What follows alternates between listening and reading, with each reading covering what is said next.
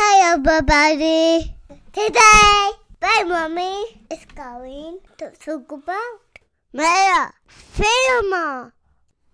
Thank you, Noah, for introducing Millard Fillmore, the 13th President of the United States. Millard Fillmore was the first of our presidents born in the 1800s and the second president born in New York. His experience growing up in New York, as well as serving as an assemblyman and representative of New York, was not insignificant.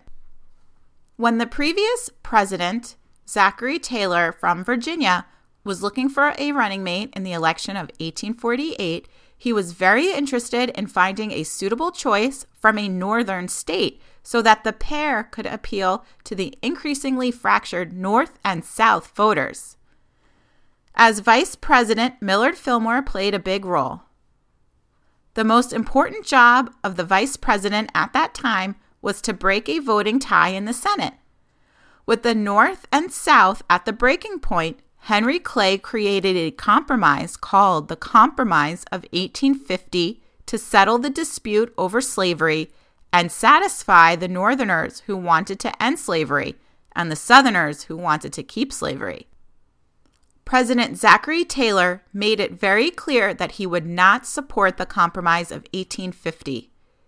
In a shocking move, his vice president, Millard Fillmore, said that he would support the compromise in an effort to avoid war if a Senate vote resulted in a tie. In the 16 months that Taylor was president, the Compromise of 1850 was blocked, but he passed away in July of 1850. Millard Fillmore was sworn in as president to complete the four year term of Zachary Taylor. He quickly asked for all of the members of Zachary Taylor's cabinet to step down and they did. He replaced them with supporters that wanted to pass the Compromise of 1850. With President Fillmore in charge, the Compromise of 1850 passed without much resistance.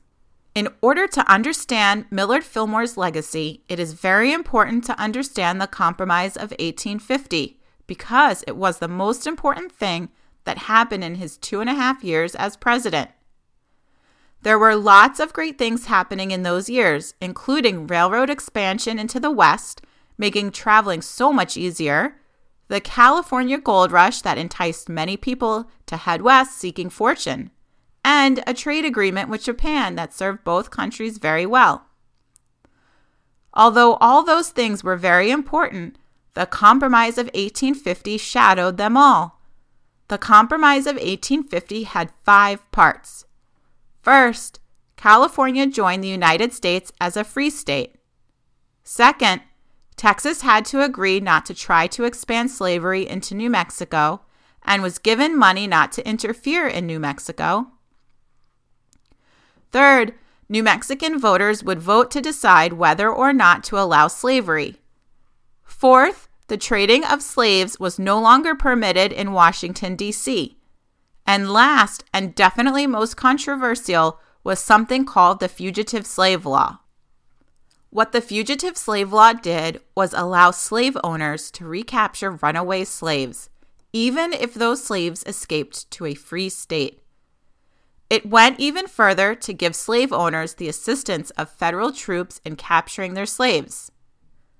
Also, if the slave owner's claim to the slave was in question, the dispute would go to court and the slave would not be permitted to speak on his own behalf in court. Judges were even incentivized with a higher pay for sending the slave back south instead of freeing them. The fugitive slave law was a slap in the face to the Northerners. Not only did Millard Fillmore approve this measure, he took great lengths to enforce it completely. It's hard to tell, even 170 years later, if the Compromise of 1850 did more to settle the dispute between North and South or did more to speed the nation towards civil war. One thing's for sure Millard Fillmore did enough to upset everyone so much that he couldn't earn a nomination from his own Whig Party in the election of 1852. The candidate the Whigs selected got trounced in the election, losing by 210 electoral votes, and a Whig would never serve as president again. In fact, the remaining Whigs that were anti slavery started their own political party and one that still exists today the Republican Party. Join Olivia and her dad tomorrow when they get curious about twins. Until next time, stay curious.